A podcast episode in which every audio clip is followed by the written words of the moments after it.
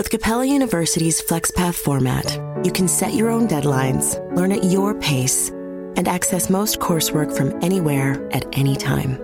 Imagine your future differently at capella.edu. Today is Sunday, November 17th, 2019. On this day in 1894, H. H. Holmes was arrested in Boston, Massachusetts. A con artist and a serial killer, Holmes shocked America with his boastful tales of cruelty and murder until he, like his victims, ended up dead.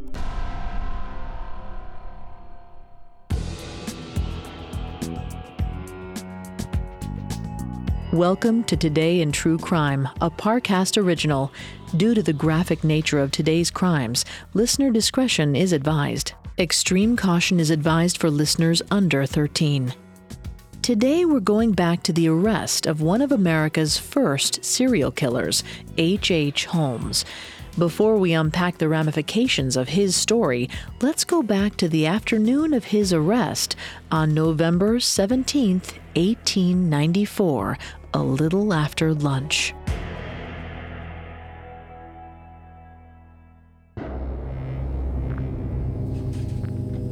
Holmes sat on the train, staring at Detective Crawford intently.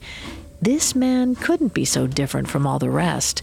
The delicious young women and pretty girls that had fallen under his influence, responding to his manipulation and handing over their wealth at a snap of his fingers. Some of them he'd romanced, others he'd simply beguiled. But that wouldn't be possible with this staid, serious looking detective. Instead, a good old fashioned bribe might do the trick. Holmes glanced coyly at Crawford and cleared his throat. Then he made his bid, saying, I'm a hypnotizer. If you let me hypnotize you so that I can escape, I'll give you $500. It was a small fortune.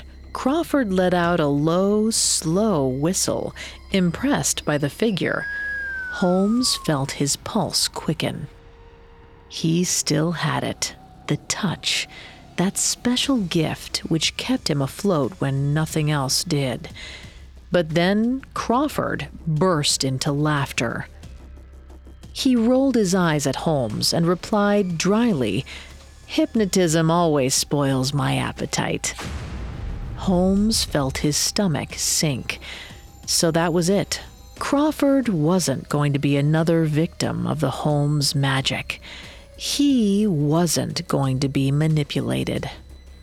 Holmes turned towards the window and stared out at the passing Boston streets. The window was speckled with water. He liked that. It reminded him of his own obfuscations and tricks, hiding what was in plain sight. It was fun to be a con man. It was even more fun to kill. Those two little girls, his most recent, their little faces blackened by the gas in the locked trunk. Holmes grinned as he thought of them writhing. Then he glanced back at Crawford, wondering if he might entertain himself by shocking the detective with some gruesome stories. But Crawford was ignoring him, his head buried in a newspaper. Holmes, peering at the broadsheets, started to grin even more widely. The wily wheels in his head were turning, suddenly, at full speed. Maybe Crawford wouldn't listen to his stories, but the newspapers? If he couldn't escape the law this time, he had a backup plan.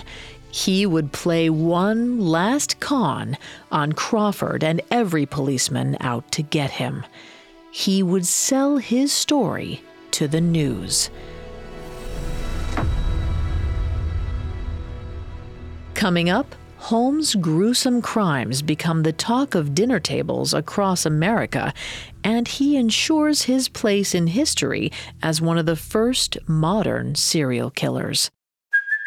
Hey, it's Kaley Cuoco for Priceline. Ready to go to your happy place for a happy price? Well, why didn't you say so? Just download the Priceline app right now and save up to 60% on hotels. So, whether it's Cousin Kevin's Kazoo concert in Kansas City, go Kevin, or Becky's Bachelorette Bash in Bermuda, you never have to miss a trip ever again. So, download the Priceline app today. Your savings are waiting.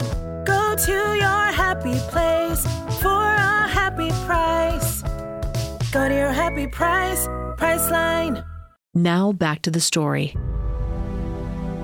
On November 17, 1894, H. H. Holmes was arrested in Boston.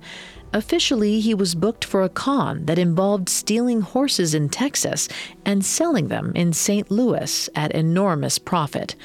But police realized that Holmes was more than just a con man once they started searching his preferred hunting grounds, the hotel he owned in Chicago. As investigators tore through it, they found nooks and crannies that served as torture chambers and burial sites, trap doors, stairways that led nowhere, and chutes that fell into the basement. Police found bloody clothes, bones, and hair in its basement, barely buried in the hard packed dirt floor. They dubbed the maze the Murder Castle. Then police uncovered the bodies of two young girls in Toronto and one boy in Indiana, the children of Holmes' con partner and apparent friend, Benjamin Pitezel. He'd killed that so called friend, too, along with his three children. At first, Holmes tried to deny his culpability, even writing a memoir from his jail cell full of obvious lies, including a tale claiming that one of his victims was murdered by her own sister in a jealous fight for his love. But the evidence against him was simply too strong to deny, and eventually, Holmes, ever the con man, fell on his backup plan he sold a full confession to the newspapers claiming responsibility for 27 murders. This confession, like his earlier denials, was riddled with lies. Some of the people he claimed to have killed were actually still alive, and many he killed, it would eventually become clear, were omitted from the tally. At one point, he told his lawyer that he'd killed far more than 27 people. His count was actually 133. While Holmes officially went on trial for the murder of Pitezel and Pitezel's three children, Chicago police reportedly discovered up to 100 bodies in the murder castle alone. However many people Holmes really killed, he died for his crimes. He was hanged at Moyamensing Prison in Philadelphia, Pennsylvania on May 7, 1896. But part of what makes his story so fascinating is the macabre showmanship and the resulting mystery that surrounds his life as a killer. In part, that showmanship stemmed from Holmes himself, with his interviews, glib persona, and shifting confessions of murder. But he was aided and abetted by the yellow journalism that characterized the 1890s. Newspapers across America competed for the most attention grabbing, exciting headlines, and they were willing to bend the truth to get them. Holmes provided them with the perfect opportunity to do their dirtiest, most salacious work.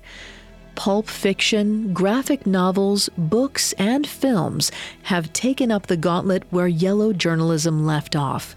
Holmes is widely considered the first American serial killer, and his story has been retold time and time again, with reports of his body count climbing ever higher. Some versions of the story put it as high as 200. What the Holmes narrative lacks in fact, it makes up for in historical relevance and with satisfying symmetry, the story of America's first serial killer actually serves as a perfect case study for the psychological profile of a serial killer. H.H. H. Holmes was a remorseless, lying, charming sociopath, like the many American serial killers who came after him.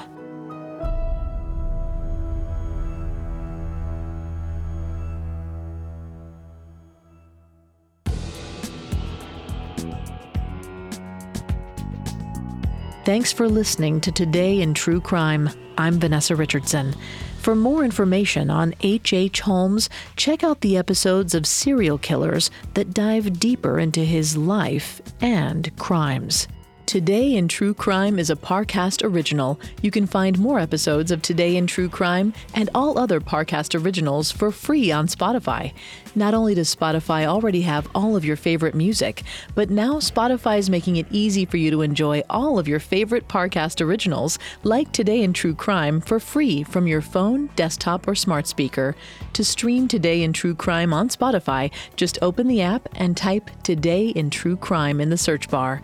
At Parcast, we're grateful for you, our listeners. You allow us to do what we love. Let us know how we're doing. Reach out on Facebook and Instagram at Parcast and Twitter at Parcast Network. We'll be back with a brand new episode tomorrow in True Crime. Today in True Crime was created by Max Cutler, is a production of Cutler Media, and is part of the Parcast Network. It is produced by Max and Ron Cutler, sound design by Russell Nash, with production assistance by Ron Shapiro, Paul Mahler, Maggie Admire, and Freddie Beckley. This episode of Today in True Crime was written by Nora Battelle. I'm Vanessa Richardson.